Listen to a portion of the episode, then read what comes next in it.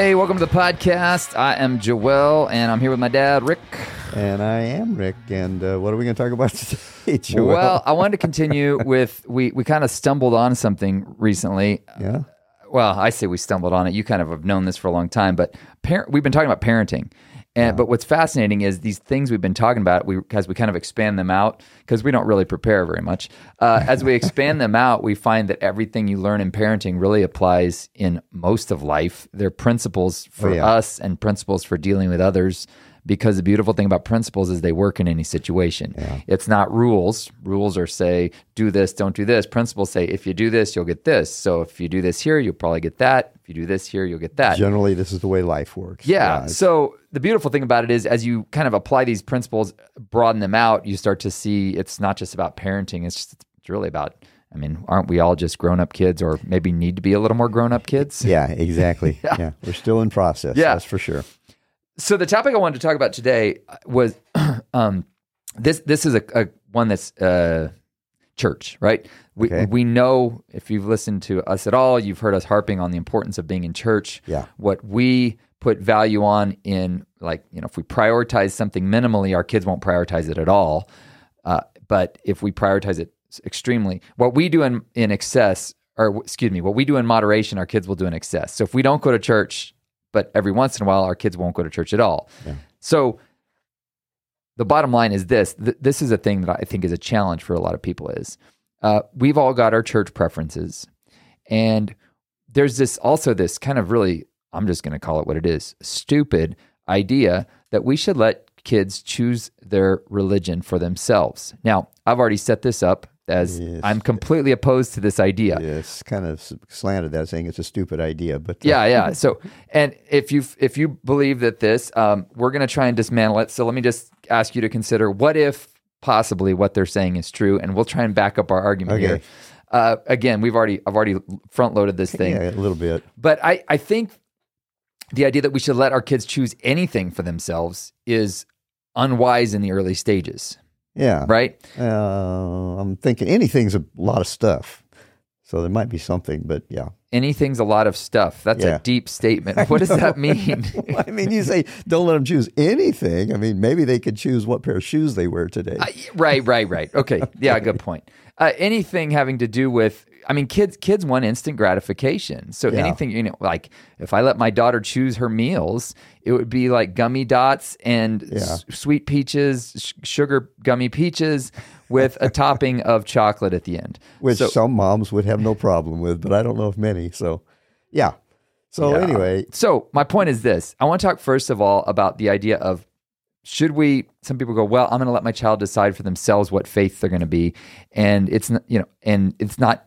That's the that's the educated, erudite thing to do. Is very let our kids- open minded. Yeah, yeah, but the other thing is uh, the idea of passing our religion on to our kids. Do we have a responsibility to pass our religion on to our kids? I, I think the Bible pretty much clearly indicates that we do. Yeah. It says these things you've learned, teach them, right? yeah. Well, and I mean, in the Old Testament, it says to train up a child in the way he should go, not train him and let him decide which way he should go. You need to decide which way he should go, and that's not talking about like career. Well, it kind of is. Train up a child in the way he should go, but then there's another passage which says, "Be careful to know the state of your flock." So, in other words, you're to train up a child in the way he should go, and it's your responsibility to discern and find out and pray and hear from the Lord which direction God has called that child to go. And then you point them in that direction. Now, it you may not be 100% right, and it, they may go a totally different direction. I'm not talking spiritually. I'm thinking here more like career thing, Yeah. and and that's okay too. But you're to know the condition. You're to study your child. You're to know the condition of your flock. You're to know what their strengths are, what their weaknesses are, and then try to point them in that direction. And it doesn't take, you know, I'm not terribly introspective, but I could see within you leadership ability. So I wanted to encourage you in that, you know, and not discourage you. Not, it's basically don't tear down their spirit. Um, we talked on another podcast about Elise as being terribly creative, and that can be um, a, a big sucking of energy from you because she's always got something to do, always got something for you to do with her. Mm-hmm. And so you want to encourage those things. And like I said, it doesn't take, you know, when I say know the condition of your flock, it sounds like you're going to be, you know, this deep, pensive thing, but it's going to become pretty evident with them and what their areas of strengths and weaknesses are. Encourage them in that. So let's expand that out to to, Okay. to them choosing their faith or choosing Yeah. a church for them. I think a lot of times we choose as parents we we want to go. I mean, I want to go to a church that I like, right? Yeah, exactly. But one of the things that you always said, and specifically when we were working together at a church, is you said if you can get the kids, most parents will sacrifice their likes for a place that their kid goes, Dad, I got to go back to church. Yeah, exactly. Uh, and I think That's, a good parent. Yeah. Right. But that's a that's a challenge too because sometimes you find yourself in a season where you're like, I don't, you know, you're at a church where you're just like, I'm just really not getting a whole lot of this. Yeah. But my kid loves it. So Yeah. what's the the balance between finding something your kid likes versus Okay. uh, versus also like we need to grow. I've also heard a lot of people, well, we've got to leave his church as a family because we're not growing spiritually. I'm like, well, what does that mean? We're not growing spiritually. Yeah, yeah. yeah. Well, okay. Here's my thoughts on that. It's like, uh, okay, a lot of people rag on big mega churches today. Oh, it's just you know they they have nothing but you know uh, it's it's like Disneyland for the kids, you know.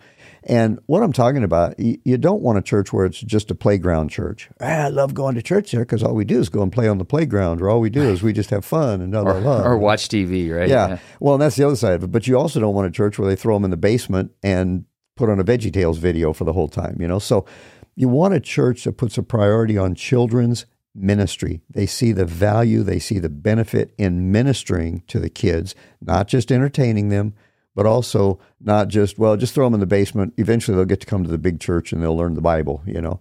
So a church that puts a value, understands the value of children's ministry.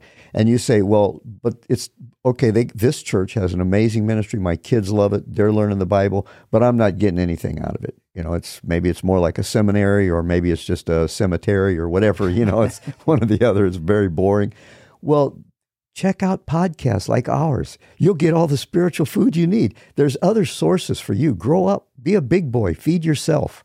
You know, let your kids go to a place where they're gonna they're gonna fall in love with church, get into the habit of going to church. There's a little coffee shop opened up over here a little while ago.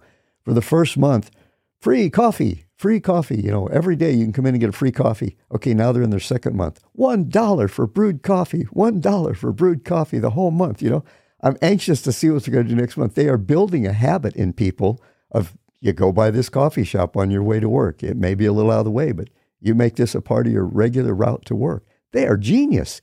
If church, if we would do that as a family, okay, kids, we're going to go. You, you get them in the habit of going, and the kids just know, hey, it's Sunday morning. We're going to go to church. Yeah.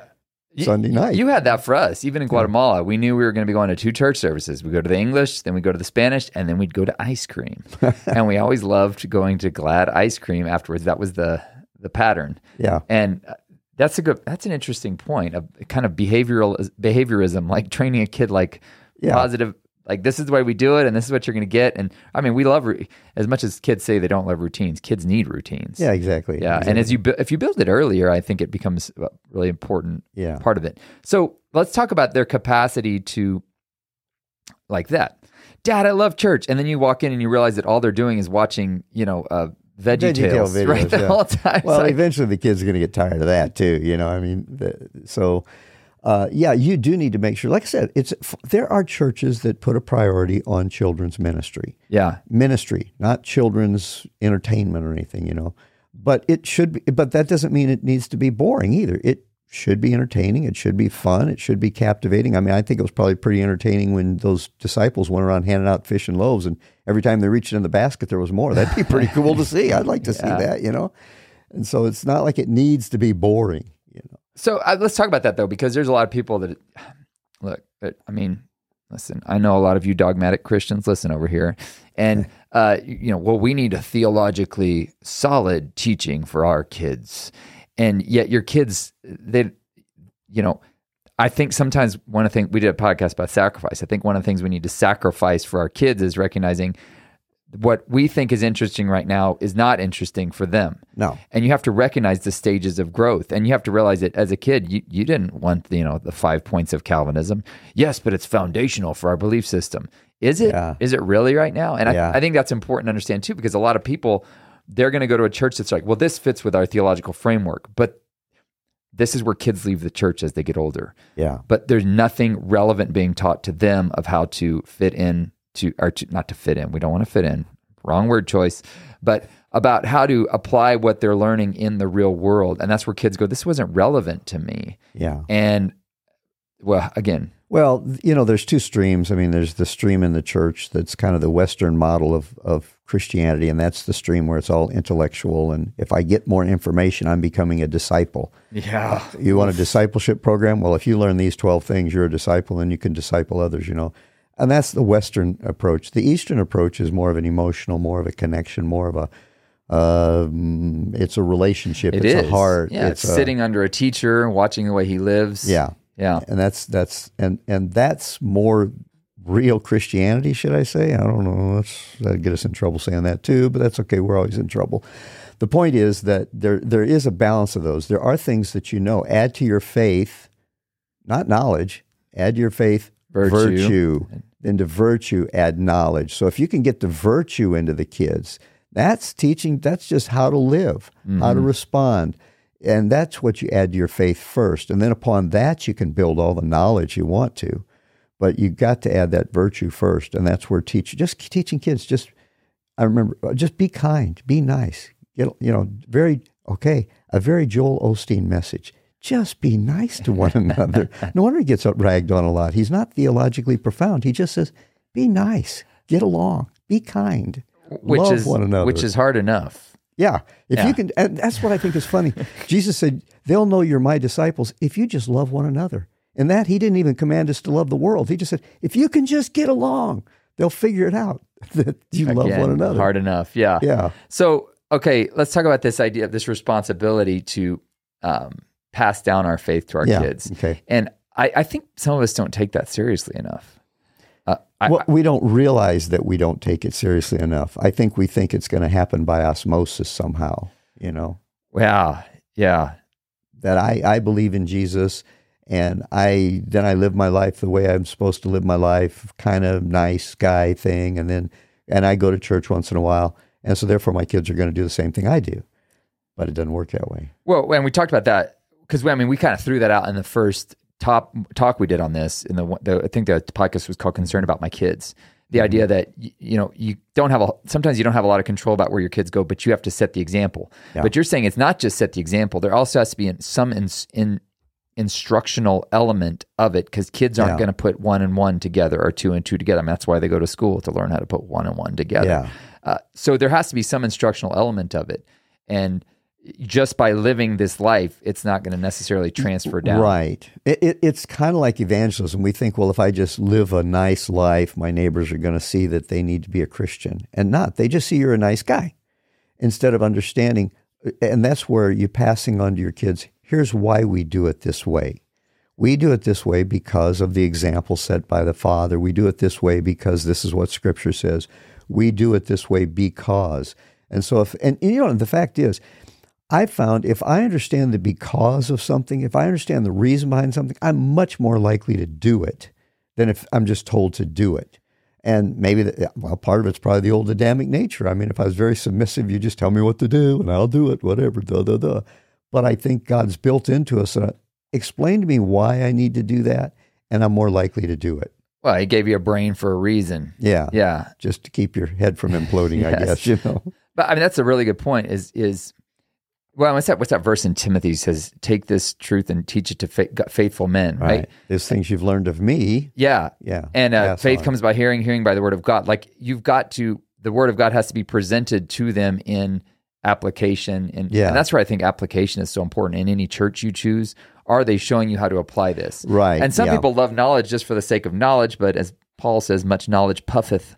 In the King James version, puffeth you up. Yeah. It puffs you up, and so just having knowledge is not going to accomplish the work. It's going to be, hey, uh, we had this conversation with Elise about something the other day, or something on TV. We said we don't, we don't, we don't watch that, and she, she, she gets very uncomfortable when we get serious. But I said, Yeah. this is why we don't watch that. This Yeah. goes against what we believe, and so we don't want you to think that that's okay to do that. And you know, she gets all squirrely and stuff. But I Yeah. thought it was a really important teaching moment for that because she's not going to naturally get it. Um, and some, and that's where I think it's really powerful as a parent sometimes. If you don't know the why you're saying no, maybe you need to figure it out. Yeah. Because yeah. your own life, if you don't know the why of what you're doing, you probably are a mind numb religious robot. Yeah. What's the Yeah. why of what you're doing? That's a principle. When you do this, you're going to do that. So that's the reason we're going to do it this way because we want this kind of an outcome. This is where you, we sometimes have to go, yeah, why, why is my default answer no on that? Or why is my Yeah. default answer yes on that? What's behind it? Uh, when you know your why, it makes your direction a lot Yeah. easier. And you know the crazy thing about that in that particular situation, I would almost guarantee you she couldn't tell you again why you don't, but she remembers you don't. You know? Right, which early on, I mean, Yeah. that's the thing. Early on, we talk about that virtue structure of virtue. You know, add to your faith virtue. Virtue is this is the framework that we was it G.K. Chesterton. And he says the chief aim of God's order is to give freedom for good things to run wild. Oh, that's good. I like that. Here's yeah. the space right here. Here's Uh-huh. his order. Run wild in there, Have- buddy. have- you got it. you can do whatever you want in that framework. And that's the first thing we have to teach to kids is the chief aim of God's order is hey, there's lots of good stuff we can do within this framework. But if you go outside of that framework, you get hurt. Yeah. And that's the I think that's why we it is our responsibility to teach that to our kids and not let them let them figure it out on their own. No, absolutely not. Because here's the thing. Let me ask you this: Do you think the world's going to allow them to figure out on their own what they want? Do you think anybody else is going to do that? Uh, is going to let them just decide? Well, you decide if you'd like to buy this product or not. Man, they're going to do everything they can to get them to buy it. And so we need to be the ones that are providing the guidance and the hope and and help for them, and so they're not wandering around lost.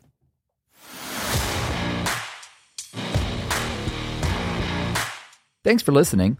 Please consider sharing this with your friends on the platform of your choice. For more from Joel Malm, visit joelmalm.com. For more from Rick Malm, visit rickmalm.com. Our podcast music was produced by Alex Burleson.